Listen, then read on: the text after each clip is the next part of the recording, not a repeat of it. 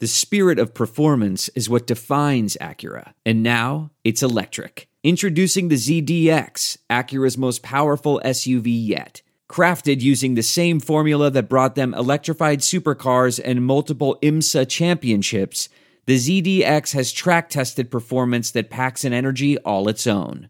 Unlock the energy and order yours at Acura.com. Ladies and gentlemen, welcome to the Born Ready to Podcast podcast. Actually, when you say it in the real take, we're born ready to pod. We shortened it. There's no more Born cast, ready to pod. Oh, Cast. which I think is a lot cooler name because it's shortened now. yeah, Born Ready to Pod. Yeah, it's It's a lot easier to say. The only reason why we are born ready to pod is because if you had a cast, it was too many uh, letters. Yeah, I think the BRTP, that's a good logan too. Slogan.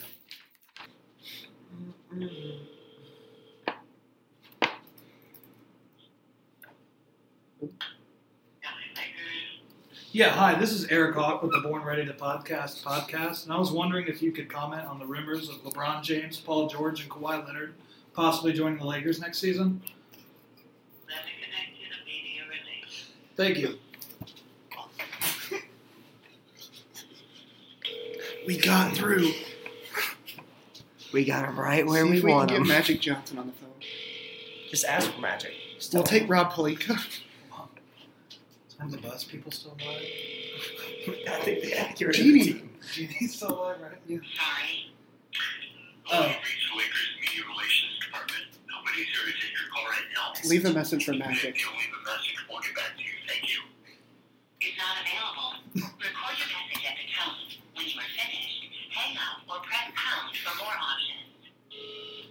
Hi, yeah, I'm calling for Magic Johnson. Um, I was wondering if you could comment on the recent rumors that LeBron James, Paul George, and Kawhi Leonard would possibly be joining the LA Lakers next season. My name's Eric Hawk. I'm with the Born Ready to Podcast podcast. If you could just give me a call back at this number at any time, that would be great. Thanks and have a good day. Welcome everyone to the first official podcast episode of Born Ready to Pod. This is our inaugural season, if you will, the uh, the first season that we've uh, came together. Uh, my name is Chris Cook, and sitting with me I have Jake Light and Eric Hawk. Uh, we are all three of us. All three of us are lifelong Pacers fans. Um, so we're going to tell us a little bit about ourselves and our Pacers fandom. So which one of you guys wants to kick it off? I'll go ahead and start. Um, my name is Jake Light, and I have been a diehard Pacer fan for as long as I can remember.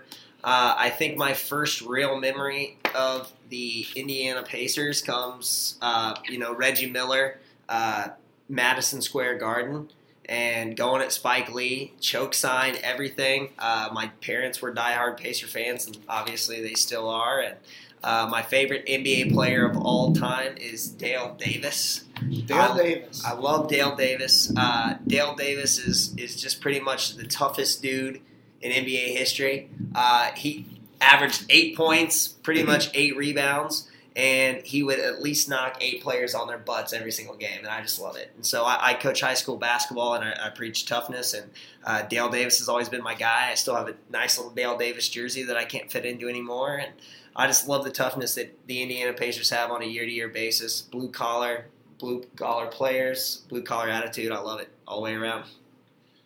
All right, I'm Eric Hawk. Um, I've always been a Pacers fan ever since I was born. I have loyalty to my home state. Um, as far as favorite player of all time, it's got to be Lance. I just love the tenacity he brings every game and just the way he goes at people and his fearless attitude. It's just amazing to watch and fun basketball. Um, yeah, hopefully this podcast we're going to just talk about everything we want to see in the upcoming season. Um, we're going to get into some free agency talk. We're going to have a lot of giveaways on our Twitter account, and uh, we're just trying to have fun. So I'll take it back over to Chris, and we'll talk. We'll start. We'll start this thing off. A little bit about myself before I forget that. My name's Chris Cook, like I said at the beginning. Um, I've been a Pacers fan as long as I can remember. Um, I'm the only one here that has a Pacers tattoo, so you can say that my fandom is a little higher than everybody else in this room with me. Um, my favorite team is definitely probably 2003, 2004, the team that won uh, 61 games. Um, and that also, my favorite player, probably a Pacer of all times, Ron Artest, just because he was so psycho and he would do anything out there on the court uh, for his team to win. Um, that's why I'm also a big fan of Lance Stephenson as well. So those are the type of players I really respect. And uh, yep, Ron Artest is my guy. So Dale Davis would whoop Ron Artest's butt. Lance In Stevenson would take both of them. Let's be honest. no, He wouldn't quit. He wouldn't give up. Dale Davis just has the size, but I think uh, Dale Davis, 6'11", 230 pounds of pure sh- just muscle. He'd be a tough out, no doubt. I think if they all teamed up, they could beat anybody, any three teams. But All right. Well, uh, maybe we'll save that for a later discussion, but we're just going to dive right into it. Um, first off, the biggest news uh, for the Pacers that we've seen to start off the season is the Miles Turner picture. Everybody on social media is talking about this. It's just from last year. Victor Oladipo went, uh, I think it was a couple weeks, and he um, changed his diet, did the workouts with the new trainer, and all of a sudden he had a six pack. And it looks like Miles has done the same thing. So, uh, what are your guys' initial thoughts on that? Uh, do you think he's gonna? Do you think this is gonna lead to a better season for Miles, kind of Oladipo esque, or do you think it's just kind of, uh, you know, he just got a six pack? whatever he's doing, he needs to keep doing. I don't know if he's on the roids, if he's taking Nutrisystem, whatever it is, I'm all here for it. I think we all kind of agree. At times, Turner can be a little timid in the post. He kind of gets looked over. He's not a very aggressive rebounder. I think it's very important. I think maybe he's learned something from Victor Oladipo and Al Jefferson, some veterans in the locker room now, about how to prepare in the offseason. I think it's just the work he's putting in is very clear, and I think a lot of the young guys will take notice of that too. And he was supposed to be the leader last year. We all thought that, and then Victor Oladipo kind of came, took the torch, and that was amazing, and no one expected it. But you know, any jump that he can make can boost this team like astronomically. So I'm very excited for that. Yeah, I'm probably I've probably been one of the biggest Miles Turner skeptics throughout this year. Um, you know, when we drafted him, I was pretty pumped about it. I thought, you know, going into his first couple seasons, I thought he, I thought he, you know, showed some growth um, in terms of his actual abilities. But I, the one knock I've always had on him is he gets pushed around in the post, and people say, well, he's a decent defender because he, you know he blocks shots. But really, you know, I think we've seen this time and time again. The Cavaliers just went right at him, and they weren't really too scared of getting their shot blocked. And uh, the one thing, you know, as a Pacer fan that I wanted to see was Turner challenge himself in the weight room. And I know, you know, some Turner apologists, you know, he's only 20, you know, he's only 20, 22 year, 21, 22 years old. Um, you know, he can't put on weight like that. But I think this proves that if you dedicate yourself to a program and to the weight room, you can put muscle on and tone yourself out pretty quick. And uh, I'm super pumped to see what Miles Turner can do this year. Obviously, he still has a long way to go in the offseason, so I expect him to put on some some muscle. And I think anything that he puts on will only help the Indiana Pacers. And I think really it's going to help Sabonis more than anything because uh, you know Sabonis isn't a great post defender. Um, and you got to be able to play those two guys at the same time, I think. And if Turner can add a little muscle to it, I think that only makes the Pacers deeper and uh, more well rounded. To be honest with you, Yeah, And I feel like early in his career he showed signs, and that's why everyone Yeah. was just yeah, everyone's just been so high on him. And then he's I feel like he's just regressed this last year and maybe even the year before. So We had that first season. He had the block on LeBron, yeah, the big smothered chicken from Quinn Buckner. yeah. good old smothered chicken. And then you had the series against Toronto where he played really well. So the expectations for him were very high. Um, and last couple seasons, he just, I mean, he's played like he did probably his rookie season. Yes, he's improved, but he, we've been greedy and we've been expecting more out of him. Well, it, real quick, you know, his second season, you know, not last year, but the year before, his age 20 season, he averaged 14.5 points per game, 7.3 rebounds, and 2.1 blocks. Okay, now we get rid of Paul George. Everyone thinks that Turner is going to kind of take over and be the guy. Obviously, Oladipo stepped up in a major way. Um, so coming into this year, I think you know Turner had a crazy first game. I don't have the stats in front of me, but he put up you know a crazy amount of points, crazy amount of rebounds and blocks. And then this year, he finished with 12.7 points, so almost two points less, almost a rebound less, 6.4 total rebounds a game, and 0.3 less blocks. And so that, you know, this year was supposed to be the year he took a step forward, year three, age 21. You know, he can have a little more fun, you know, out and about. We, we expected him to take that step, and he just didn't do it. And so hopefully, him putting on this weight will be big for us. Are you guys ready for this?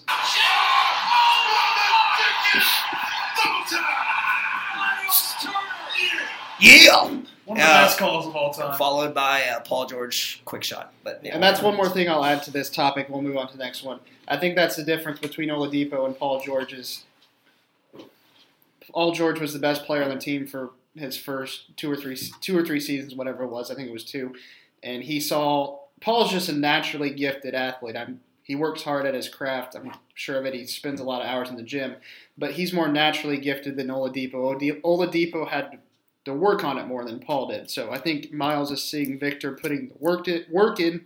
He's the best player on the team, and he's like, if I want to be like that, I have to do the same thing. So um, I feel like he he sees that, and hopefully he has a good season coming up. How many games did Paul George play his rookie year?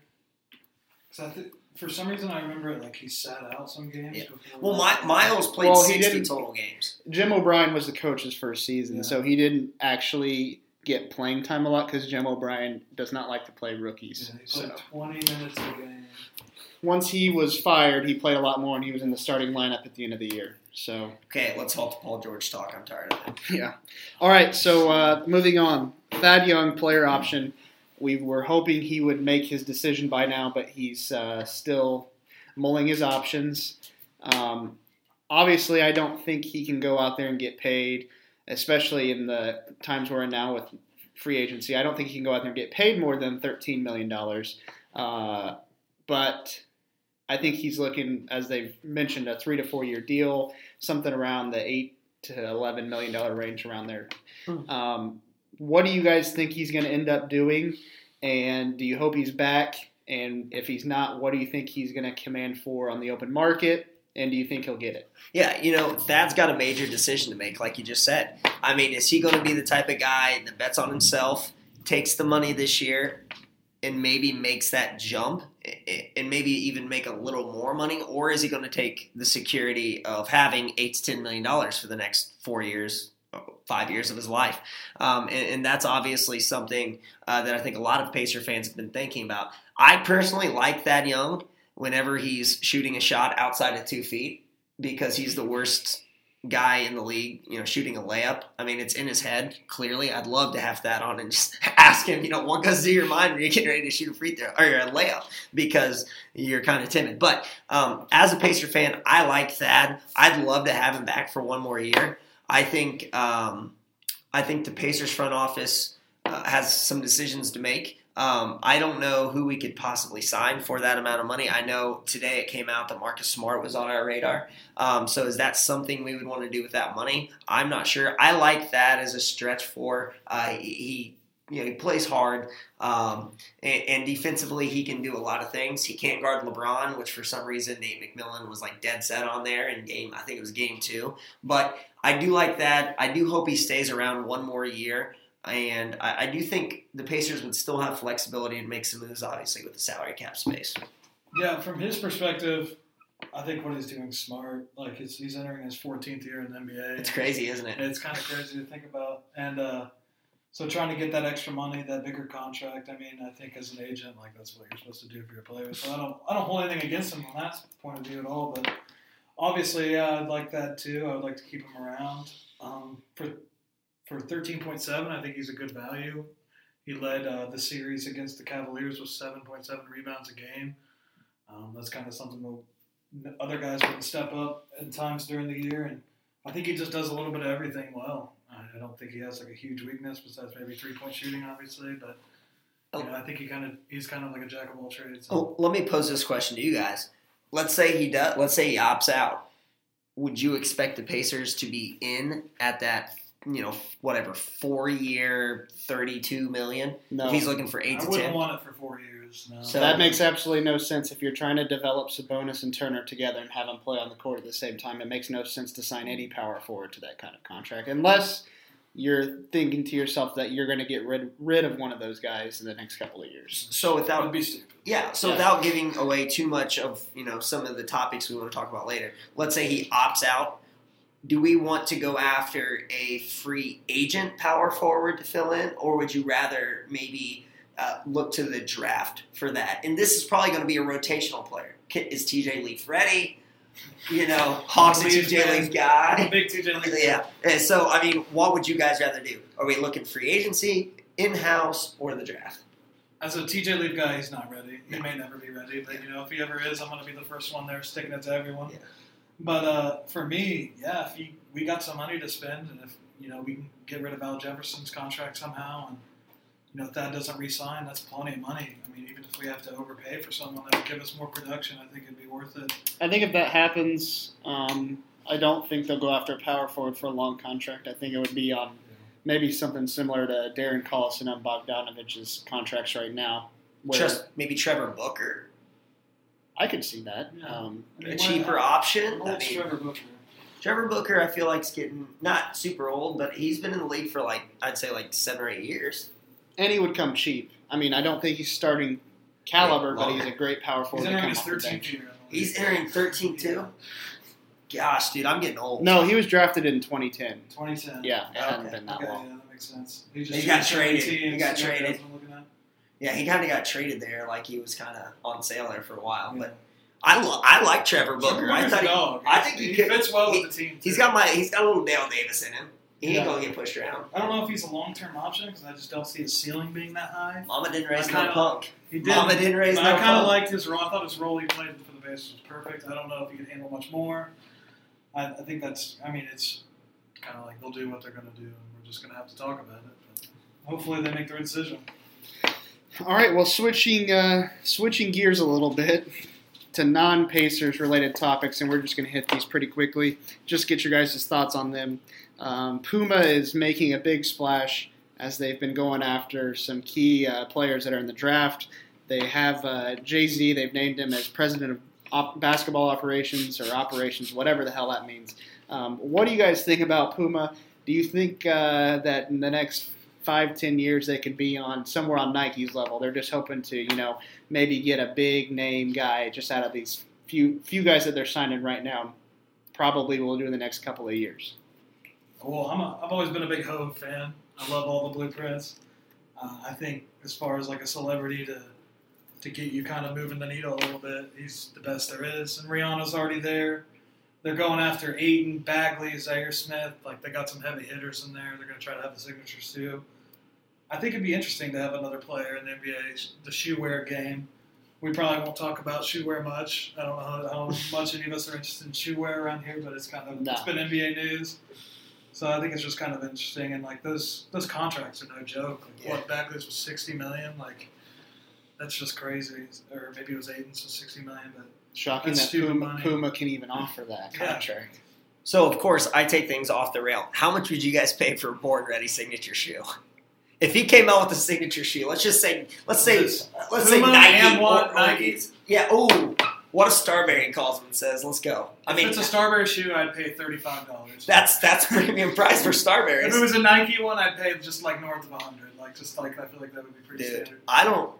It depends. I feel like with a I don't warm ready line, you'd have to get pretty creative. Yeah. I know it.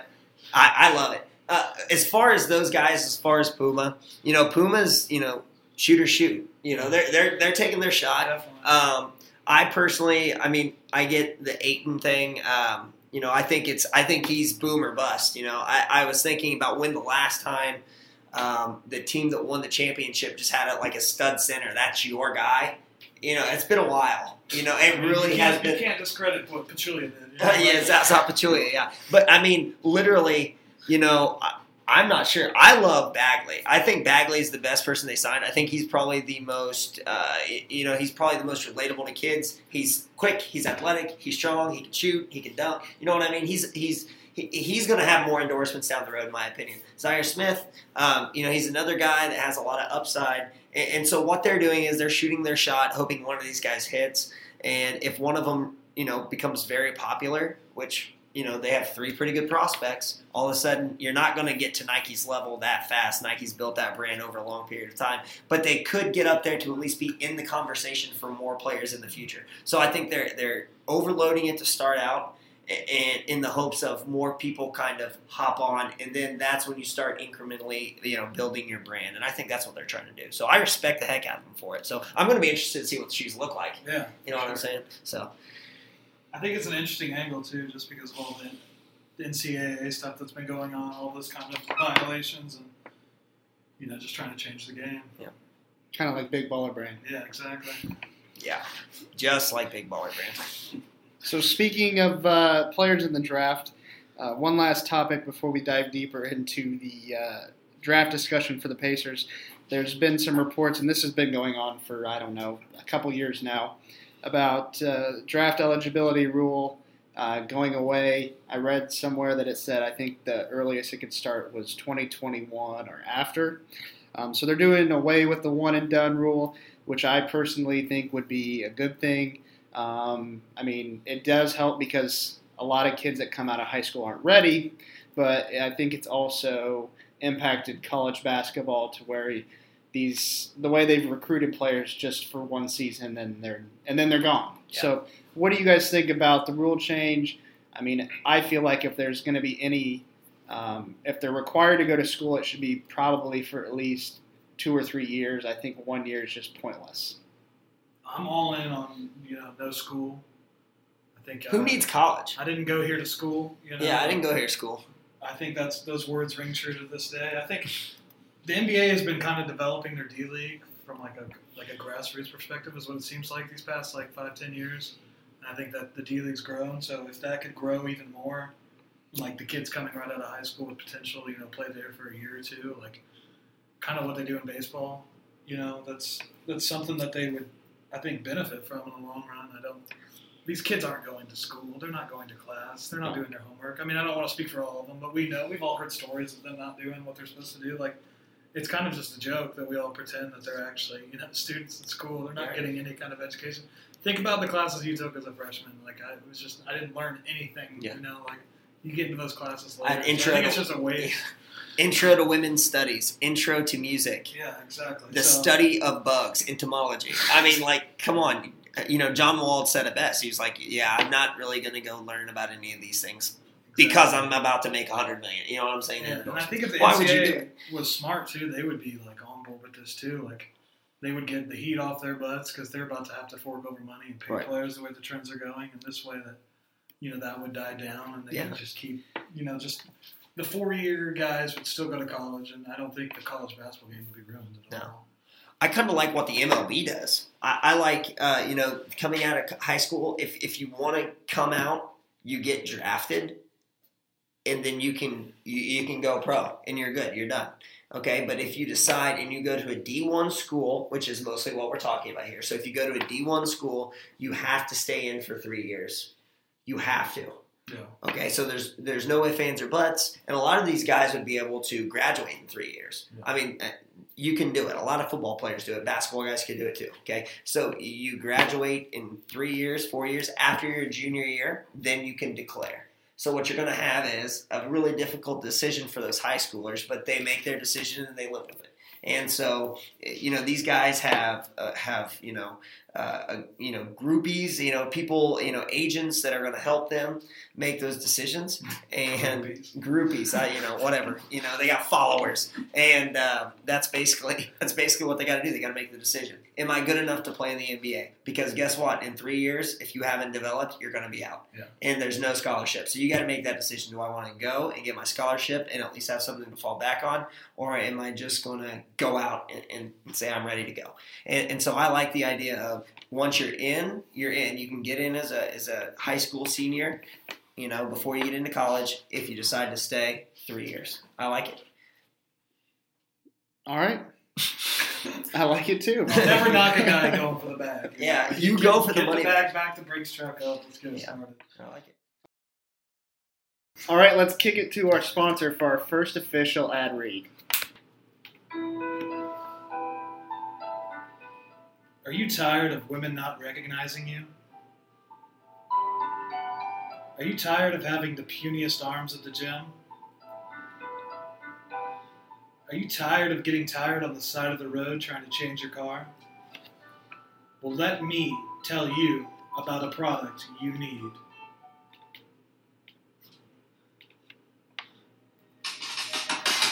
The Shake Weight! Just six pumps every five minutes, and your arms will be looking at Lou Ferrigno. The shake weight's an easy to use exercise equipment. Yeah! Just use the shake weight every day and have ripped arms and have girls swooning over you. All right, moving on to our next topic of discussion. A lot of what chatter you've been hearing about lately about the upcoming NBA draft, uh, which is this Thursday. Um, we've seen all these mock drafts out there; they're never usually right. Uh, so, what we're going to do now is talk about the Pacers pick, and we're going to give you some options of who we think they're going to take. And we'll probably be absolutely wrong, um, but just a little history for you guys. Uh, maybe some uh, something something you two didn't know. Uh, at least in the last 20 plus years, this is the third time the Pacers have selected number 23. Um, and the last time they picked here at this spot, they took Solomon Hill. Um, we all know how that worked out. Um, he had a couple mediocre seasons here, and then he went and got paid. So good for Solomon Hill. It all worked out for him. Um, and then Travis Best, who was our backup point guard there for several years uh, during the NBA Finals run. He was also the number 23 pick in 1995. Um, so the number 23 picks worked out okay for us. Um, we haven't got any rock stars. Um, there have been some good number 23 overall picks in the past from other teams, so that's not to say that we won't get a great player at this pick. But judging by what you guys have been reading, what you see, who do you think the Pacers take at 23? Why do you think they, they take them, and how do you think that player would fit in um, with what the Pacers are trying to build here? Um, at 23, you know, maybe we'll get lucky and someone will get caught with, you know, a couple bad tweets or maybe just some, some pictures on the internet. Maybe like a Jaren Jackson would fall to us. That, that's kind of my dream. Um, but more realistically, um, I know the hype at the beginning was kind of around DiVincenzo, and uh, I think he was the Big East Six Man of the Year. He played great in that national championship game. Um, he's kind of a guy that I think has a lot of upside. He kind of fits, you know, the build of what Pacers, Pacers like to draft. You know, white guys. Um, if I had a realistic guess, we're getting Grayson Allen. Like it's done. Like we've already told him we're drafting him. That or Mo Wagner. Like they've already been called by Pritchard. Like he's probably in Indy right now. They're probably But, uh, just sitting at the stadium, just Yeah. fighting over who, who it's going to be. What white guy is it going to be? Yeah, but I see here on draft uh, NBA Draft.net Mitchell Robinson. You know, uh, a seven-one center compared to Dewayne Dedmon, and then right under him was Aaron Holiday, a point guard. And I think if I had just looking at this an option, I think that's who I would realistically want to go for if he's available there at 23. I think uh, Darren Collison in his second stint with the Pacers has proved more than serviceable. He's not a game-changing point guard. You know, he uh, he kind of let the offense flow. He didn't demand the ball. Um, but you know, I think we also need a guy that demands the ball a little bit to score when Victor's you know not scoring as much. Um, the six one frightens me a little bit, but I think there are plenty of smaller point guards in the NBA that have had success. And so if I had to realistically guess, we're drafting Grayson Allen. If I had to look at this, I'd want Aaron Holiday. And Who is think- also Jrue and Justin Holiday's brother. yeah, He's the youngest you one. go. So he's got NBA brothers in his blood. He's got the blood. And then if we get lucky, I think DiVincenzo would be a steal there. And those are the guys I'm targeting. I mean, it'll, it'll I mean, I see this guy Kevin Huerter from Maryland. He looks like a white guy that you know Pritchard's fighting over the draft too. So you know, look out for him. The whitest guy on the board is who we're going to draft. So I'll kick it over to you, Jake. Yeah, um, I think early in the process, obviously, uh, DiVincenzo is kind of the hot name. But one name that I think has really gotten a boost over the last couple weeks is Zhaire Smith. We kind of talked about him a little bit with the Puma deal. But um, as soon as it came out, I think it came out about four or five days ago that the Lakers were interested in him. And the Lakers were drafting in the 20s. In fact, they were drafting two spots behind the Indiana Pacers at pick 25 overall and uh, it came out that they were in love with Zhaire Smith. And so currently, NBA Draft.net, uh, about a week ago, they had him falling all the way into the late 20s. And today, they have him slotted at pick 13 to the Clippers. Um, I would love to see Zhaire Smith in a Pacer uniform. I think he's got a ton of potential. Um, you know, his intangibles are okay. Uh, from what I've seen, he's just super athletic. Uh, Purdue played them obviously in the NCAA tournament. Um, he doesn't have a great jump shot, but I think he is one of those high upside guys that if he was there for us, um, we would definitely have to look. I, I feel like you, he's a plug and play second unit player that would just be huge for us. Uh, a lot like DiVincenzo. Um, again, you kind of touched on Mitchell Robinson. Uh, I seen him play on ESPN, not this year because he didn't play anywhere this year. He decided to not play college after signing at Western Kentucky. Um, he didn't go to school, so um, he's one of those guys that has a ton of upside. He's seven one, uh, very athletic. I think you said Dewayne Dedmon was his comp. If you could draft a guy like Dewayne Dedmon in the twenties, I mean that's not bad at all. It really isn't. Um, I think he'd be uh, an upgrade uh, as a rim protector in our second unit, and he would allow Sabonis or whoever is going to be in that second unit to kind of uh, be more of a natural defender at 15 feet um, and even a little bit farther out. Um, I really, really, really like his potential. Um, Mitchell Robinson's a guy I'm pretty high on. You hit on Aaron Holiday. He's obviously uh, he's he's got you know high motor. Um, I liked what he did at UCLA, and he's obviously got a great heritage as well. Um, the other guy, uh, Jalen Brunson. I mean, he's one of those guys. I think he's going to be a second unit point guard for years to come. I think a team's going to take him.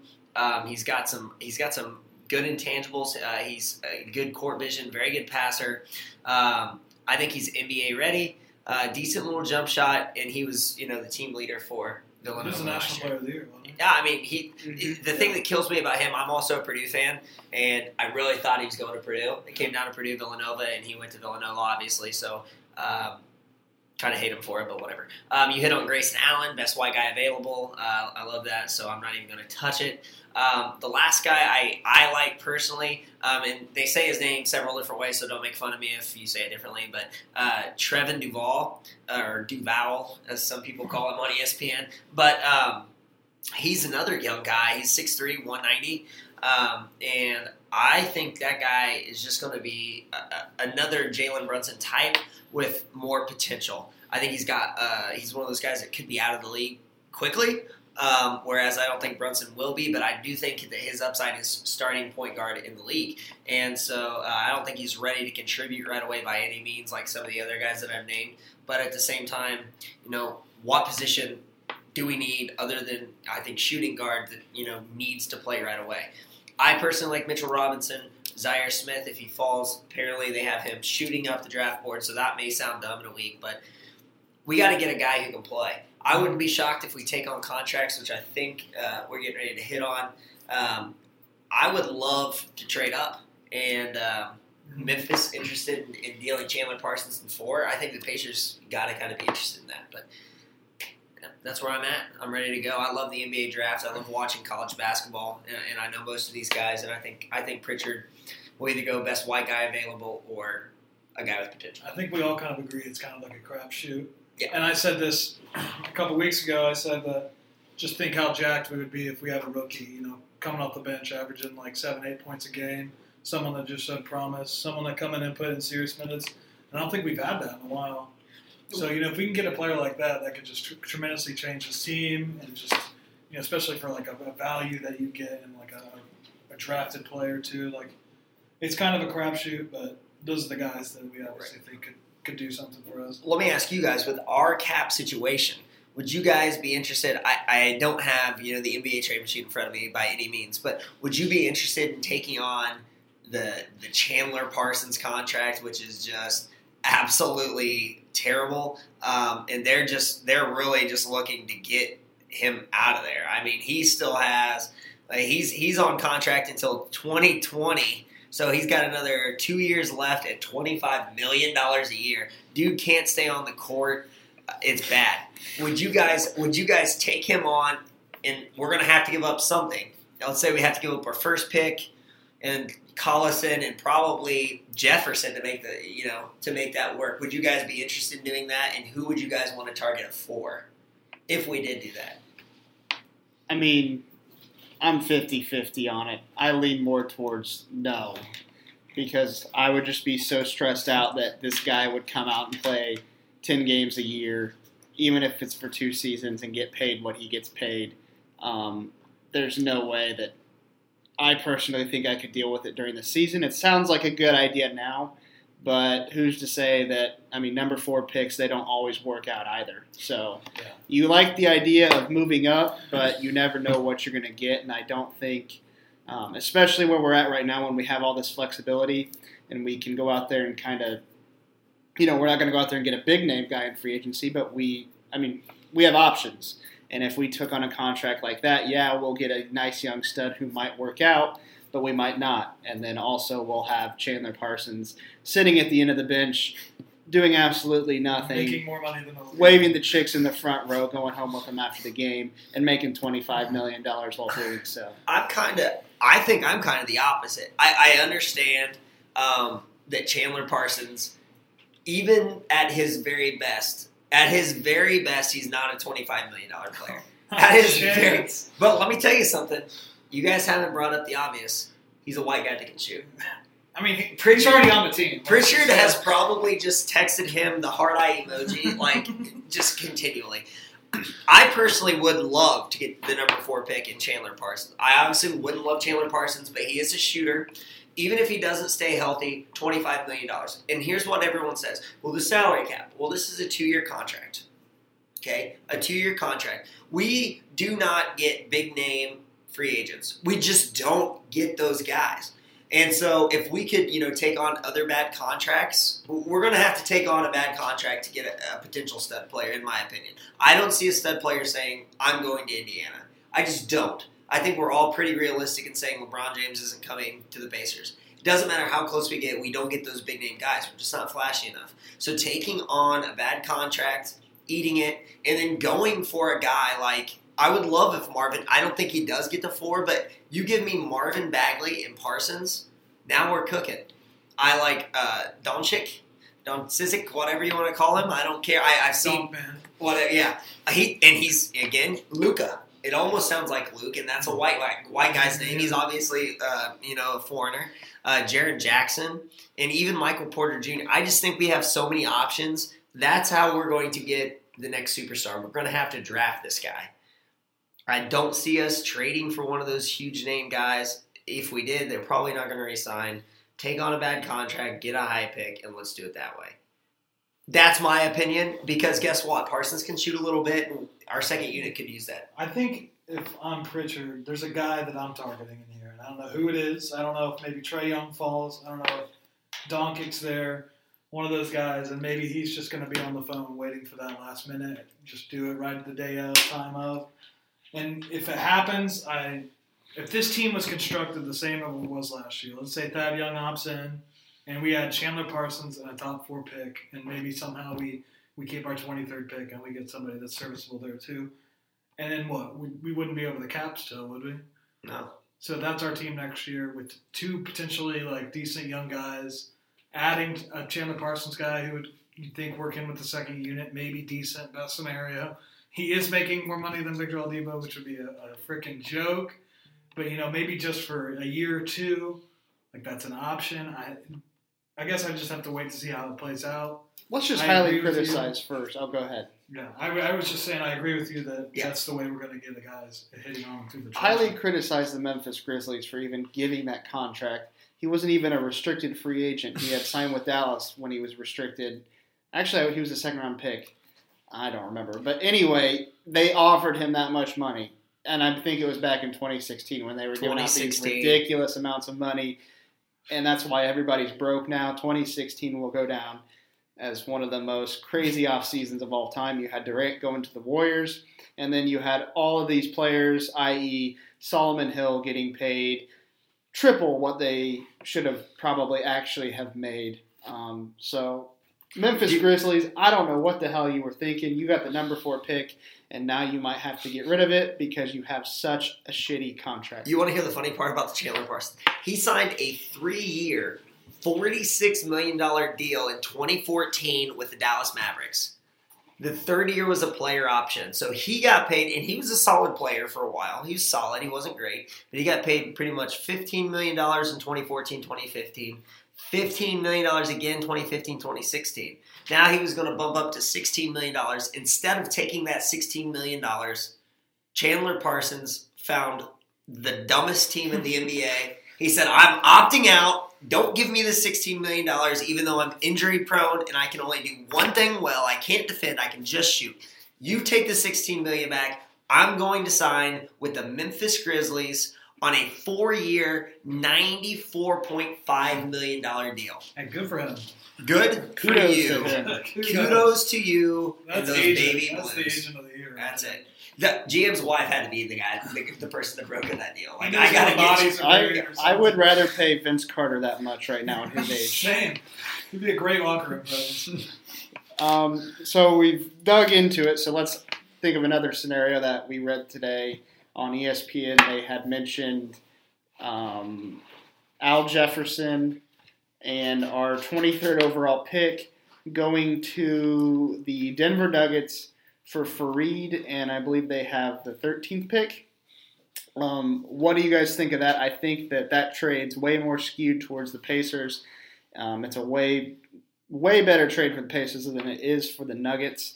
Um, obviously, I think you both would do that, but what do you guys think about that trade that was proposed uh, that we read online today? No validity to it, probably at all. Obviously, the Pacers are making trade calls about Al Jefferson, but if we could move up to where Denver's at and also take on Faried's contract, which they're trying to get rid of, uh, what do you guys think that would uh, would how do you, how would you like that for the Pacers? I don't think it's happening just because it would be the stupidest move for the Nuggets. Yeah. I mean, they're going to get a player in Al Jefferson who, well, they're just going to cut him. They're going to get rid of their pick. I mean, the money matches up. But, I mean, to me, it's they've been paying him this long. Like, just what's one more year, you know, know. just to lose a pick and a guy with, and they have a good young core. Like, they were the ninth seed, just barely missed the playoffs. Like, they're building something decent in Denver, I think. So I think for them it would be a stupid move, but you know if Pritchard pulls this off, executive of the year. I mean, it wouldn't be his first fleecing of another team. He's done it Yeah, it before. is. It, it is 14, so they would be moving down nine spots. Yeah. So I think just to get rid of a guy that's going to be off of your roster in one year to move down nine spots, I think that's quite a big leap. I, I just uh, don't see it happening. I don't To be honest, either. I'm all here for but it. if it does happen, eh, we would be very excited about that. I mean, if you look at this, how much do the Denver Nuggets hate Kenneth Faried? I mean, just to say, you know what, we're going to take old man Al Jefferson, which I miss Fat Albus. I miss Fat Albus. He lost that weight, good for you, but I miss Fat Albus. Just so they Anyways, could cut him before I think his deadline is don't sleep 2nd. on him either. I remember Uh, there was a game this year where he was just taking Joe Embiid to school. Yeah, all over the I, place. uh, Joel Embiid, whatever, he joked. But anyways, I, if you look, if you look at what Kenneth Faried has done in his career, I mean, his rookie year he averaged ten and eight. Second year, almost twelve and nine. 13 8 the next year 12 8 12 8 not or 10 8 i mean he's almost averaging a double double and they have tried to trade this man for like four years after they signed him to a four year $50 million deal they have literally been trying to trade him since they signed him to the bigger deal in uh, 2015 and They were trying to get him out the door. yeah, and I mean, and I just got to say this. At one point, his potential was looking so great. In one of the fantasy leagues, I won at one time swindled this idiot into giving me Anthony Davis in a keeper league for Kenneth Faried. That's where people thought this guy was headed, or at least that idiot did. And, and it's just crazy. I of course would do that. I would do that in a heartbeat. I would be all over again Zhaire Smith at that point. If you want one of those big athletic guys like Robert Williams, I get it.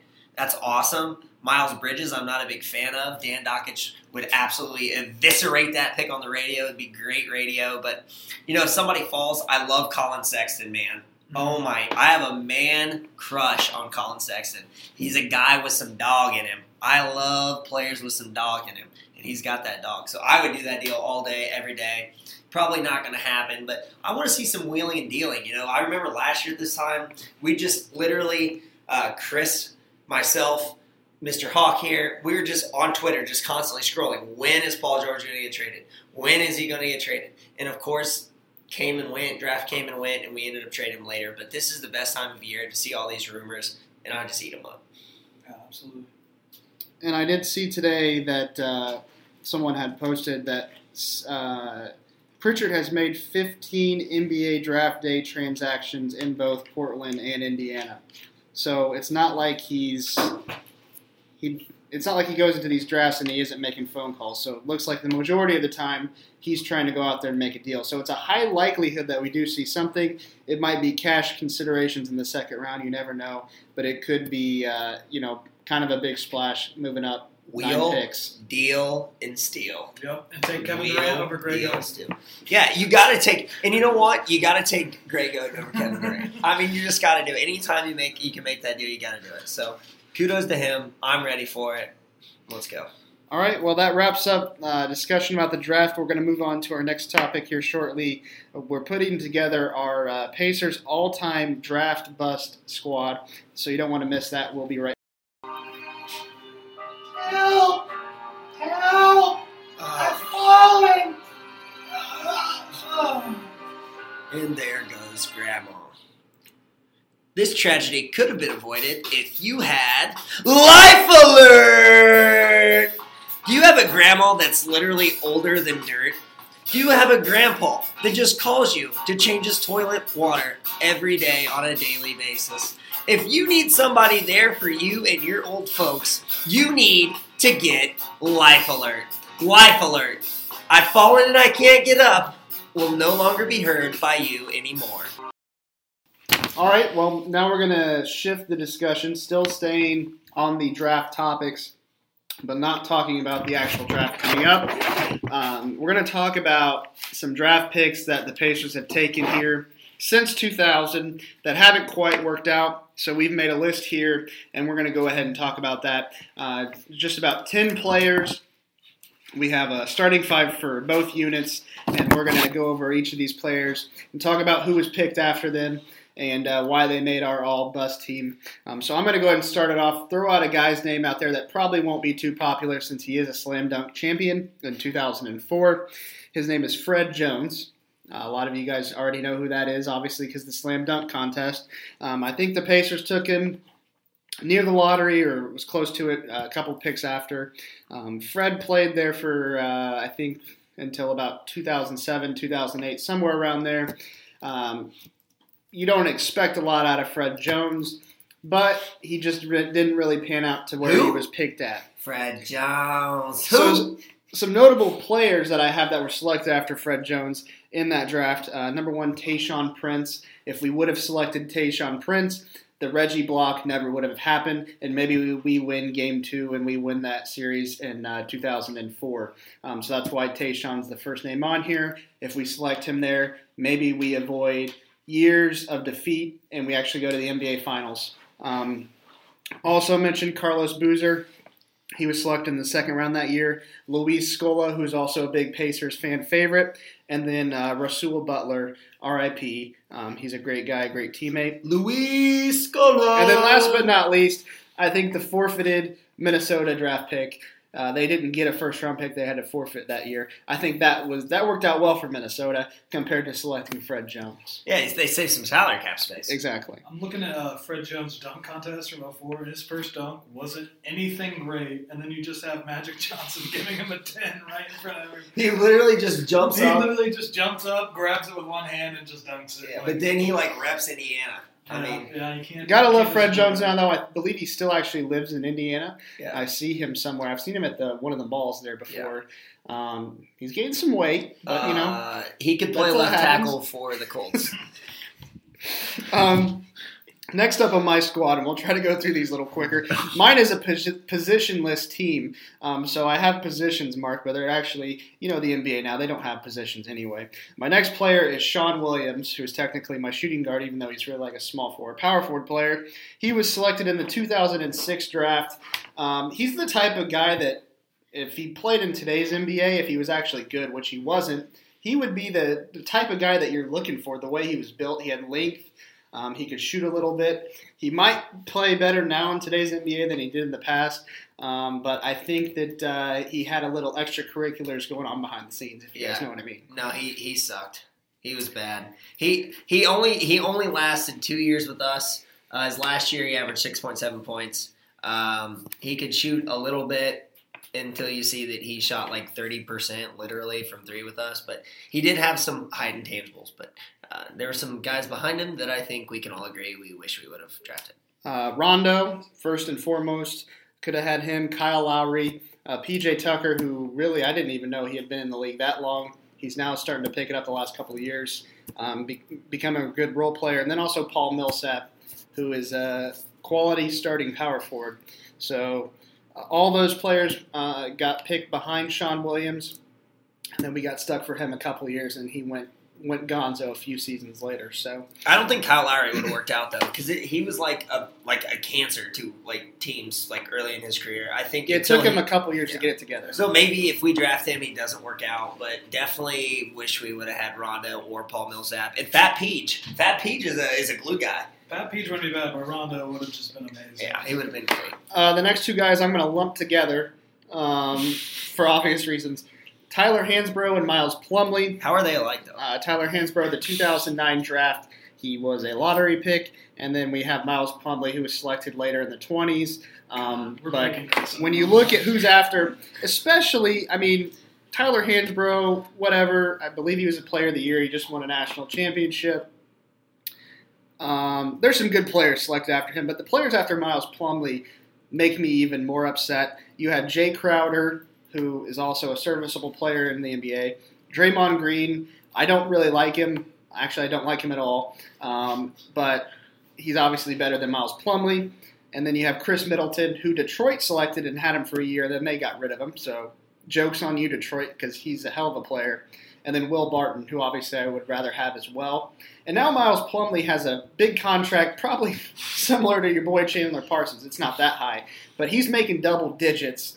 And I don't know what he's ever done to make double digits. He is absolutely god awful. And then obviously Tyler Hansbrough. He went to Toronto, went to Charlotte, and now he's not even in the league anymore. Um, that's all I really got to say. But what do you guys have to say? Your memories of those two? Miles Plumlee is a GPA booster, and then you realize we're not in college anymore. I have no clue why he's making that money. Um, I knew Tyler Hansbrough's career was going to be god awful when we went to that Pacers fan jam, and as we were standing in line to get his autograph, I noticed not one person wanted him to sign anything that had the Indiana Pacers logo on it. It was all North Carolina Tar Heel stuff, and so I was just like, "Yeah, this isn't going to work out." Uh, he did. He was Psycho T for a while. Obviously, you know Jeff Teague ends up better. We have Collison now, so I think Pat Beverley would have been interesting. I, again, I like guys with a little dog in them. I keep Yeah. saying that. I Um, think Hansbrough had the dog in him though. he he. I just remember there was a game Yeah. in Minnesota. We were getting we were getting fleeced by Minnesota, and uh, Hansbrough just went after it on a, a weak side free throw rebound. Yeah. And Kevin Garnett got super pissed that he was going so hard. So that, I always appreciated He's how hard he was. That is I mean, one he thing- wasn't any good. One thing like, you didn't have to worry about with him is he was going to go out there and give it his all. Yeah. Unfortunately, his all wasn't just wasn't very good. he was like a Jack Russell Terrier dog though. Yeah. Like he didn't have like the pit bull dog like you know uh, Beverley or even like Draymond Green. Even though I, I don't really like He him. He would literally- had that weird look. I feel like he just Yeah. had the weirdest look. He just he had those eyes that really said like, "Oh my God, I know I shouldn't be here, Yeah. but I better play hard." He just looked like he was lost, but he, you know, it was just a weird look. You didn't trust him. He's a weird dude. Uh, last but not least, starting center for my I squad. love this. Uh, picked in the 04 draft, I believe. He was the very last pick of the first round, so you're not expecting much from him. And honestly, the picks after him weren't that great. But I put him on here because he was just absolute, absolutely terrible. David Harrison. I love him. Um, number thirteen. I actually even think that some. I was a teenager back then, but I actually, I actually have a David Harrison jersey, which I wish I could go back in time and just smack myself. Why the hell did you get a David Harrison jersey? It must have been on clearance after he got traded or something. Maybe it was fifteen bucks, but still, I have it today. And you know, I'll occasionally wear it just because it's funny. But David Harrison, he's out. Was absolutely didn't pan out. He was slow. Um, I would love to see him play in today's NBA. Why was he slow? Um, Why was he slow? Like, what about it? one of the things was uh, Mr. Harrison. wacky He tobacco. loved he loved extracurriculars off the court, if you know what I mean. Um, I think he got suspended multiple times. Actually, I read something funny about him. Uh, I think in 2015 he joined a basketball league somewhere. It obviously wasn't a legitimate basketball league, but the league never actually officially started because it was led by a con artist. So that kind of shows you where he's at. Uh, and obviously, the poor guy he uh, had he came out with a story a couple years ago. Um, He's he had actually, a rough go. I mean, he made millions in the NBA, and he's actually broke now. And I think he still lives in Indy. Um, and he was talking about hey, he had to apply at McDonald's. Um, so hopefully, Closer to the drug deals. Yeah. hopefully now things are working out. Um, obviously, he got conned by a con artist. It Thought he Four was- balls league. that he was Yeah. trying to start.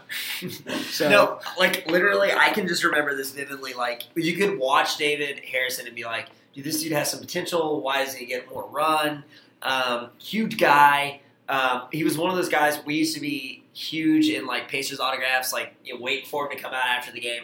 And I'll never forget one time when he came out after the game. He would sign everything.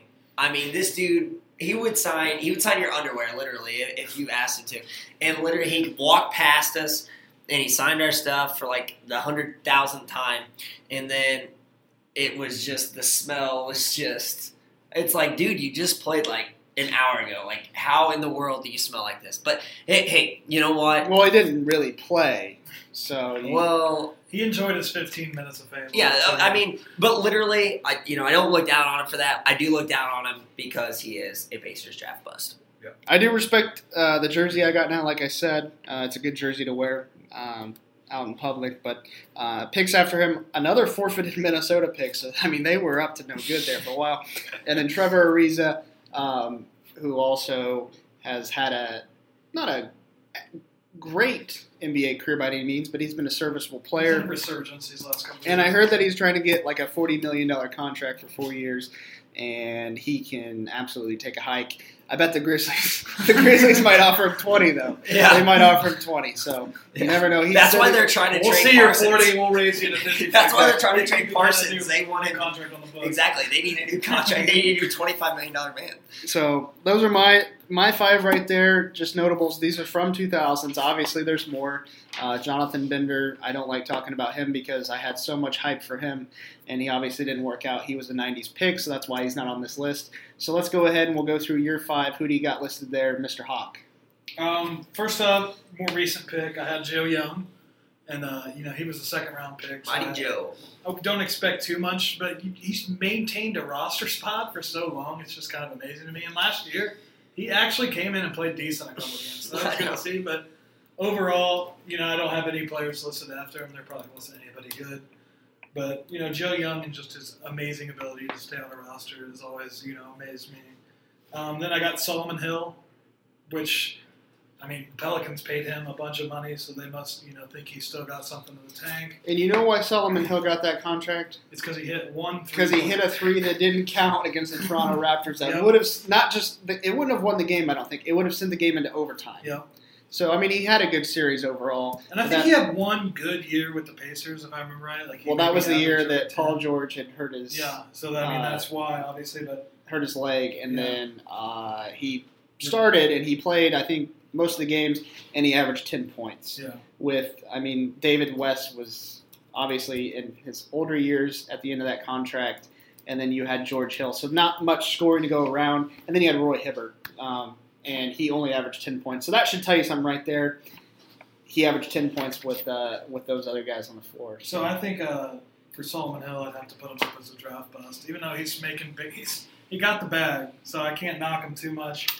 And then uh, next up, or some guys after uh, Solomon Hill, Rudy Gobert. Could you imagine if we had Rudy, the, the potential defensive player of the year on this team right now? That would It would help Turner so much. Hey, I Allen mean, Crabbe, I think we can all agree Allen Yeah. Crabbe would have been a better pick. And then Tim Hardaway Jr. I mean, those guys are right under him. Yeah. Any of those guys would be so much better than. I remember, I can literally remember when they drafted him, and Jay Bilas was like in love with him. He was like, "Why can't we just draft these guys and can play All college about basketball?" Yeah, he was all about him, and it was that moment I was like, He sucks. "We're, we're in trouble. we're in trouble." Yeah, go ahead. And then in 2011, uh, the infamous Kawhi Leonard trade. Um, he will go down in infamy as, to me as a Pacers draft bust just because he's not on the roster anymore. Said it earlier. Um, just looking at past drafts and seeing that name next to the Pacers just brings a tear to my eye. So I really, know Uh, the Spurs probably told them that they wanted to. I mean, the Spurs obviously said that's who we're drafting. We never actually even had any say in it. But you know, if we could just not do that deal and keep Kawhi Leonard and just go back in time somehow, I think we'd all be just a lot happier. I think the worst part about that is now everyone's tweeting. Now that Kawhi Leonard's probably going to get traded, now everyone's tweeting about the actual trade that did Yeah. happen. So now every time I jump on Twitter, it's like Kawhi Leonard has been traded. You know, Yeah. from you know from the Pacers, and you got to live that every single day. Yeah, exactly. And then on my list, I got Nathan Jawai, which I don't even remember this happening, but apparently he was nicknamed Baby Shaq. And I don't think he ever turned out to be anything quite like Shaq. He got traded to Toronto immediately. So I don't even know if that counts. I don't know the stipulations, but he was definitely a, a bust. And I think right under him was Goran Dragic, who I'd much rather have on the Pacers right now. And then Patrick Ewing. And when you see Patrick Ewing on a draft board, how do you not draft Patrick Ewing? I know it's not the Patrick Ewing, but still, just that alone, I would have picked him at number one that year. But here's the thing: Do you draft Baby Shaq or do you draft Patrick Ewing? Well, We can debate this. I mean, I think in hindsight, I would have picked Patrick Ewing, but Baby Shaq's a strong name. I mean, Patrick Ewing missed that layup. he did. He did miss that layup. And then my last one, Primoz Brezec, the 2007, 27th pick. Um, I didn't even know this guy was alive. I didn't even know this Dude, guy. I have a great story. I love. Okay, so Brezec, he was on the Pacers, and um, he never played. yeah. He, he just never played. He played. Uh, he Game played. started 4 1 0. Right. Yeah, so he averaged two points, 1.9 point, 1.6 points. And then all of a sudden, if you're looking at his stats right now, you're like, wait a second, he jumped up to 13 points a game for the Bobcats. Yeah. It's because the Bobcats were like a brand new team. Was that the year that they Yes. They- lost yeah, they Yeah. picked- okay, well, that doesn't count. No, they So- picked him in the expansion draft. picked That him- was their first season, Yeah. That was their first season. and season. he So- believed that he was their starting center. yeah, he was. 13 five games. Yeah. Five games to three. No wonder that He that averaged so 13 ago. points, 7.4 uh, rebounds, played almost 32 minutes a game. Jesus. And then next season, he drops down 12.4 points, 5.6 total rebounds. Now he's dropping down to 27.4 points a game, and then he never gets back up into the 20s. Um, to be quite frank, because he sucked. Um, and then the best part is he jumps around the NBA for like so many different teams. I mean, it's he goes yeah Detroit, Toronto. Philadelphia, Milwaukee. But the best part is he just didn't play. he just That- didn't play the year after the year after he was traded like a you know like a redheaded stepchild around the league he was like i'm going to take a break because i'm tired of traveling and then he gets back into the league after he sits out and then he immediately gets traded after seven games and that is primo for you and some guys behind him. Michael Redd. I was a big Michael Redd i got a body like And then Michael Eddie House. Ray. I loved Eddie House. And then Brian Cardinal. I mean, how can you not draft Brian Cardinal? That I'm just utter- with everything the Two NBA champions, Eddie House, Yeah. Brian Cardinal. but here's what i mean you hear Brian Cardinal and you're like the Pacers took him. Like the Pacers had to trade for him. You could tell me that right now. I believe. And then you think, well, we did draft a guy named Primo. Like, oh, okay, all right. Primo today would play. I feel like you could throw Primo in there and Easy breezy. Easy breezy breezy. At least the name. love it. All right. Well, that wraps up uh, our draft bus. If you guys out there have and that are listening have any draft busts, or uh, actually, all, as well as who you think the Pacers are going to select with the uh, number 23 pick over, overall, make sure you tweet us. Our Twitter handle is at Born Ready to Pod. Uh, the two in there is actually the number two. It's not to. Um, so bor- at Born Ready to Pod. Our hashtag out there is Born Ready to Pod, but that one actually has to in it. That's just the way hashtags work. Um, so tweet us uh, your Pacers draft bus, your favorite of all time. Those were our favorites. We gave you 10 of them, as well as who you think the Pacers uh, will select with the uh, number 23 pick overall coming up, or if you'll think they'll trade the pick. Um, so with that being said, we're going to go ahead and uh, we're going to finish up that segment, and we're going to move on to Would You Rather Pacers edition. All right, now we're going to do a live draft scratch off game. We each have a scratch off ticket in front of us. If we win any money at all, the money will go right back into the listeners and future giveaways, jerseys, tickets, etc. Maybe you can come watch us do a podcast. Maybe you can even sit in with the podcast. Probably not. If we win the fifty thousand, we're going to keep it. So that's the only stipulation. These were three dollars each. So here we go. So All right. there's four winning numbers. So we're going to scratch those off He's first. scratching them. What's the numbers? You gotta do yours too. We're doing Oh, we're all doing it at the same time? Yeah. Take take. Take up too much Okay, time. so I got 19, 37, 6, and 27. I have 16, 35, 27 and 34. Okay, and then we're just gonna go down the line. We're gonna scratch these all over. I have 22, 35, 16, and 23. Okay, a little dead air here while I think with my brain.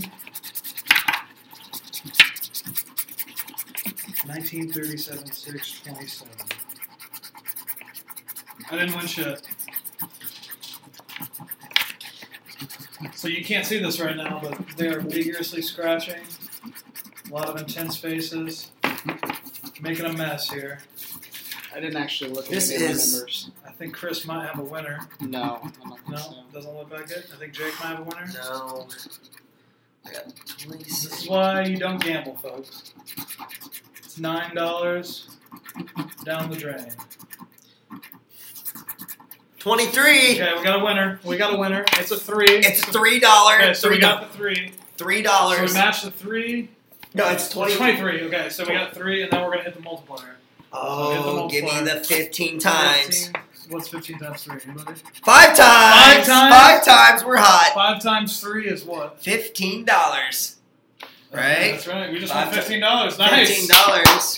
There we go, Chris, you baby. didn't win anything? No. We still have one more. Oh, yeah, we'll do that. That's that's that's personal. All right, moving on to our final segment, which is Would You Rather Pacers Edition.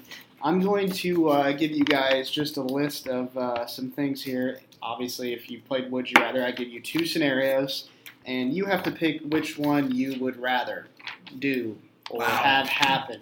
Pretty simple stuff. Breaking news. So I have a list of uh, five different scenarios here. At the end of this, you guys can add something on here if you think of anything. Tweet at us your your your answer. yeah, tweet us your answers to these as well at Born Ready Two Pod. The two is a two, the number two. anyway, first one's first. Uh, he is no longer a Pacer anymore, but we've seen this happen uh, plenty of times, and we also seen it happen in this year's NBA Finals. Would you rather have George Hill shoot a game-winning free throw, or Thaddeus Young shoot a game-winning layup? Question: What's that? Is there backpacks on the line? No backpacks. No backpacks. This is televised on. Uh, it's the NBA, let's call it the NBA Finals. It's televised, so it's not on FS Indiana. So no backpacks apply. Okay. Um. Jesus. Although you would think Indiana's Indiana Members Credit Union, if it was the NBA Finals with a free throw on the line, they would like quadruple the backpack for that. So this But- question is basically how would you rather lose? Yeah, basically. I mean, I, you have to pick that. He's young layup. I mean, what he's about. He'll, he'll make one or two. Uh, I mean, I like those odds around the rim. I mean, Odds George Hill literally makes one of two. Yeah. So I mean, it's it's a toss up. I mean, is he make? Or was this to make? Is it just one free throw on the line? to win the game. Oh, that's a So That's one. a lot more pressure than like a layup. so game, in bro. George Hill's scenario, we're tied. Or yeah, we're tied. And Thaddeus Young, we are down by one. Oh, I'm taking George Hill because at least we go to overtime and lose. Yeah, I agree with that. If that's the scenario, if it's just I've- straight up, it's tied. I think I'm taking the layup I've seen just because you've got yeah. gotta hit a layup. If man. it's tied, let's go. I'd go Thad Young, but here's the thing: I've literally seen Thad Young airball a layup. You know, many times. Like that's not like out of the realm of possibility. How many times have you seen George Hill airball free throw? Probably happened, but not that many. So both of you guys go for the George Hill free throw. George Hill free no, throw. I'm Thad Young. well, if it's tied, I'm going George Hill because at least I, I can go overtime. am going Thad Young as well. Um, Uh, I've done plenty of yelling at the TV for both scenarios. I'm not comfortable with either. Which team is um, J.R. Smith on? Because that I might mean Earl Smith. Earl Smith. He's not in the picture at all. All right, next scenario. Uh, this one might uh, get you guys thinking. I know which one I would pick though already off the bat. So, would you rather the Pacers win the championship this upcoming season, or would you rather wait until you turned age 80 and it was guaranteed that you got to live to age 80 and they won 10 in a row? So, Guarantees aside, I'm not living to 80. Like that's just straight up. Um, yeah, I think I'm taking next year. I, I agree. because I'm I think it, it would be amazing that we would just beat, you know, this Lakers super team that might form, the the Warriors, you know, the East with the Celtics and the 76ers. I think that would story would be amazing. The Pacers win the title. And also, when you're age 80, I don't think you can you probably can't party or or you, yeah, I mean you can't celebrate as much as you would when I'm you're just gonna be when like you're kissing my wife, and I'm just gonna have like my grandkids running around the house. Do I have life alert at 80? It's a good question. Okay. Because that might give you a heart attack. A hundred percent, I'm taking the championship. But ten next straights, no joke. Has anybody ever won ten straight in anything? If anything, it was Uh, Boston. Boston. But I that mean, was back in the day. I think they he won like 11 or 12 or 12 or Yeah. 15 Yeah, something. when Yeah, Bill Bill Russell. I mean, that's tempting, but it's just so far down the line. I don't. I have. I don't like to plan. Here's what I'm thinking in my head, though. I can cherish the championship for if the Pacers win one championship during my lifetime, I can cherish it for the rest of my life. Exactly. So if they win it now, I have 50, 60, whatever it years years I have left to cherish the championship. At age 80, I don't have I don't age 80 to 90, I don't have very much time left. So I mean, I'm taking it now. I once made this deal with the devil with the Cubs. I once said, just win me one, win me this one, get me through this one inning, and I swear I'll never ask for another one. And I haven't asked for another one. Um, so, I mean, in the moment, I want to have this championship next year, party it up, probably won't even be able to walk, you know, afterward, and just jumping up and down, Yeah. sheer excitement, just everything would be flowing. It'd be But- good for the brand. But here's the spin zone of this Okay. my grandpa, older, not quite 80, watches every single Pacer game. He's got nothing else going on.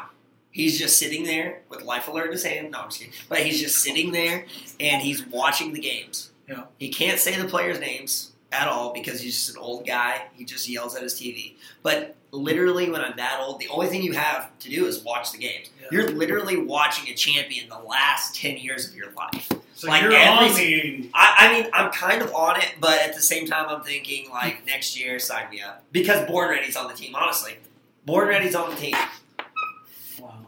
Yeah, see. I think I'm going next Ready year. All right, I think that's next year. I something think that if he won a champ, if Born Ready wins a championship, then he, you got to give him the keys to the city and just let him do whatever he wants. From now on. Yeah. So listeners, that's the one big one we want to hear you hear from you guys. What would you rather have happened? Championship next season or 10 in a row when you're 80? Please let us know on Twitter. Um, so moving on to the next scenario. This is about the draft coming up. Would you rather the Pacers select a foreign prospect, who they've done fa- fa- fairly often, at least in the second round? Would you rather have them select a foreign prospect who never comes from overseas, or trade the pick for cash considerations in the second round of the draft. Both are complete washes, but what would you rather happen? What I mean, I remember a couple years ago I stayed up. I think the Pacers had I think one pick in the draft that was in the second round. I stayed up till midnight Eastern time and to watch the draft. They took I don't remember whoever it was, and then traded him immediately for cash considerations. So just imagine that's the, that's the scenario. What which scenario would piss you off less if you stayed up till midnight and had to work the next day? Would you rather a foreign prospect who gets traded right away, or who never comes overseas, or would you rather just say, "Yeah, let's get the cash considerations"? For me, I want the foreigner that never comes over. Same. I Because you have the hope. The hope, and you can you can just show these YouTube videos that you'll never see anywhere else. These Right. local we got rubbing in people's face. It's Ezra and we'll never Lorbek, play. And Stanko. Erazem Yeah. Lorbek, and Stenko. Stenko, actually, I looked him up the other day. He got traded in 2016. I completely forgot about that. And We got him. In the mid 2000s. And We're talking never- about them on the podcast. I Like, mean, yeah, I mean that's. I mean, most Patriots fans don't probably don't know who Stenko is, and we do. we do because it was a big deal at the time. So we're still talking about him ten years later. So that's why I do say that I would probably myself pick the foreign prospect who never comes because you at least hold on to that hope that he comes and maybe he turns out to be Manu Ginobili or something for a year. I have the pick. I have the pick right now. I know the I know the foreigner that we're going to take. I've got this guy, Arnoldas Kulboka. If you would just Google that name for us, you'll see exactly why he looks like an Indiana Pacer, if you know what I mean. And his NBA comparison uh, comparison is Bostjan Nachbar. exactly. Like, are you kidding There's me? just this whole other world of Fran Fraschilla just basically created. Of these Fran- guys and these legends. So We- this guy right here is probably like Fran Fraschilla's favorite guy in the draft. Fran And the wor- Fraschilla the just went part from about six these- to midnight. The, the thing about these, the thing about these foreign players is even in their leagues, some of them are not even the top ten in minutes, and they average maybe two points a game, but they have them in the top It, it just makes absolutely no sense. I to would me. be a second round prospect in like a Yeah, Spanish Mountain yeah. Exactly. I thought So- about moving overseas. So we'll leave it at that. Foreign prospect over the cash considerations. Um, both not ideal situations, but if you had to pick, you would pick the hope in the foreign player. All right, next up on the list, we're going up with some big baller brand here. Yes. Um, so Jim O'Brien, who was uh, the coach at the late part of the 2000s decade. Um, so Jim O'Brien got fired for Frank Vogel. Uh, his years were viewed here not very well. I don't. He didn't make the playoffs one time, and it was just straight mediocrity for the Pacers for at least three or four seasons. I believe they got the ninth and tenth seed, and then just I mean never got a high draft pick. It was a complete wash. Would you rather have him be the coach of the Pacers again, or speaking of big baller brand, have LeVar Ball here as the Pacers coach? For me, it's a no-brainer. It's LeVar Ball. Not even close. Why is It's the unexpected. We've seen what happens with Jim. We have no idea what LeVar is going to say. I feel like him and Lance Stephenson would be best friends. Like they would just run amok in Indy. They'd be like the Joker, just terrorizing Gotham. It would be exciting. It would be awesome. Everyone would be repping Big Baller Brand by the end of it. He would say how many championships. Everything he'd say would be a Pacers fan dream. I think he would just Never be the lost. ultimate front man. Never lost. I think he could relate to the players a little bit, like some of the younger players with all the kids. I'll be honest with you. I've seen some of his pregame speeches, and someone lets him coach AAU, and coach, a- a and they let him coach overseas. And the things he says are just completely idiotic. Like it's nothing a coach would say before the game. He obviously doesn't understand the game of basketball. He just likes to say stupid shit. But I agree. Actually, I don't. I don't know. I that's I can't even pick one. I hate It's both of those scenarios. LeVar Ball. Here's Um, what LeVar Ball. Yeah. I mean, Obi was one of the worst coaches in the NBA, and we were like like Chris said, we were mediocre, and mediocre is the worst thing you can be. Yeah. Like they just played with our hearts because we always draft those blue collar guys that play hard. They weren't smart enough just to lose.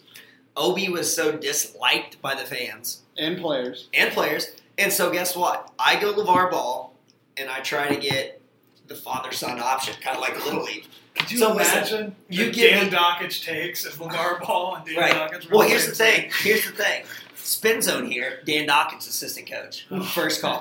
So now you have, so you have LeVar Ball, Dan Dakich, and then I think what you do is You sign you- Marcus Smart. you sign Marcus Smart. You get you get Lonzo automatically. You, you can get Jello to be a cheerleader. maybe Panda Friend. Can we could get sign him to like a ten day? See if we're good. I'm telling you, you add Lance Stephenson to that mix. It moves why the would- needle. We got why to have would something that moves the why needle. would LeBron not come? Wouldn't make Cool. any sense. Ka- Kawhi Leonard's calling. No, seriously. I honestly probably would take LeVar Ball just because that would probably be ESPN would actually cover us. Yeah, that'd be great. Like, So would- you two are LeVar Ball. I'm undecided. So You can't be on the side. You got to pick. You gotta pick one. work. I'm, Would you I'm rather? picking. I'm picking Jim O'Brien. Okay. Jeez. What's the reason? I do not. See. I respect I- but I just want to go I just. I don't like either of them. But LeVar Ball. I absolutely can't stand when that man talks or gets publicity. He's getting publicity right now on this podcast. I No can't stand, can't stand him. We could get sponsored Um, by I can't Baller, stand right? the ball children. Well, now we can't. Uh, so Damn it. I'm picking Jim O'Brien. Um, that's all I really got to say. Viewers, listeners, actually, tell us who you would pick because that's a tough one. That's honestly a tough one, especially if you were a Pacers fan during those years. The disgust we had for Jim O'Brien, and then now the disgust we have for LeVar Ball. So let us know who you would pick out of that that scenario. Oh, I got breaking news. Nothing Breaking. great, but the Hawks are strongly interested in Luka Doncic, The third overall. pick. third overall pick. Good for the donk man. He's got some donk in the trunk. You know what I'm saying? All right, sorry. All right. Well, uh, that wasn't really breaking, so we'll move on to the last It literally was breaking five minutes ago. last topic uh, that I have, and you guys might have another one after this. This is the uh, last scenario. Would you rather make a rap music video with Lance Stephenson or Ron Artest, also known as Metta World Peace? Also known as Panda Friend. I know where Chris is going with this. At least I think I know. I'm going Lance Stephenson. There's no doubt about it. I liked Ron Artest, Metta World Peace, whatever you want to call him. I liked him. I respected him. That was probably our most talented team. Born Ready. goes above and beyond. I mean, to me, that is just. I look at this as not who I want to make a rap video with. It's like who do I want to spend time with? Who do I want to have a drink with? Who do I enjoy more? Like what conversation I enjoy more? Bar none, no doubt about it. Born ready, Lance Stephenson. Yeah, it's Lance Stephenson. It's always Lance Stephenson. I feel like if I'm on a set recording a music video with like some babes and Ron Artest is there, I'm gonna be tense. I'm not gonna know what Ron Artest is thinking. I'm not gonna know what his plan is. Did you guys see him on Big Brother? I did not. Oh my god. But with Lance, I feel like it's just gonna be natural. Lance has been there, done that. His music videos are fire. I love Lance when he raps.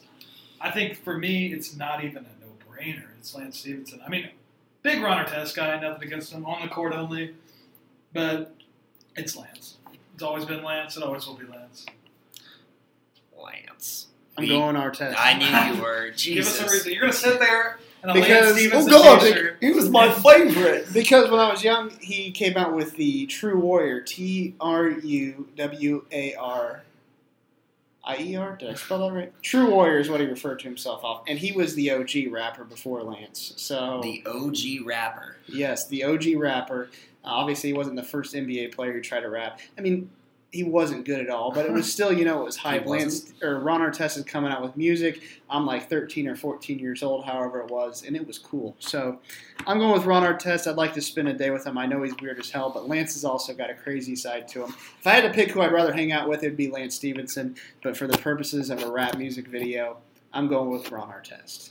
I just want to say the name Peja Stojakovic. Just like I, I just want to say the name because I feel like he He deserves needs to to be be on. mentioned in the first He needs to be mentioned in the first He's podcast. often the most And Rick. Smits. Oh, Rick Rick Smits. Pa- Second favorite player. Paige is often the most forgotten pacer of all Yeah, time. he really. He was only a half season, um, but my God, especially in Sacramento, that boy could shoot. Chris loved Ron Artest so much that he bought a Sacramento Kings Ron Artest jersey. I did. he wasn't willing to let go, One, dude. one of three in circulation. Yes, exactly. and I got it signed. Maybe that'll be one of our giveaways. don't don't don't tease that. Don't. All right, so you guys have any other scenarios that I you want to that's go it. over? Um, no, I'm good. I think. I think we've had a great first podcast. It's been good. Uh, follow us on Twitter. Uh, like and favorite our tweet with the Victor Oladipo giveaway. Yeah, that's one uh, other thing I wanted to mention too. We have the giveaway. It was posted earlier uh, Tuesday morning. Uh, the Victor Oladipo jersey. You have to like, retweet, and follow our page. I know those are very stringent requirements, but we know most of you will unfollow after we announce the winner. But you have to do it if you want to be eligible. So like, retweet, and follow our page, and uh, you will have a chance to win the jersey. I think we have right now over 200 plus retweets. So there's not a great chance that you're going to win, but there's also, I mean, you have a slim chance. So a free shot. Don't slide free in the shot. DMs, though. Yeah, that's weird. yeah, Unless you're a that. hot chick, don't slide in the DM. Yeah, so that follow us on Twitter. As I mentioned before, it is at Born Ready to Pod. The two is a what? 320 retweets. The two is a what? The two is a number. The two is the number. Our hashtag though is actually TO. So I know it makes absolutely no sense, but we're just getting things started here. Um, thank you for listening today. This was our very first episode of our inaugural season of Born Ready to Pod.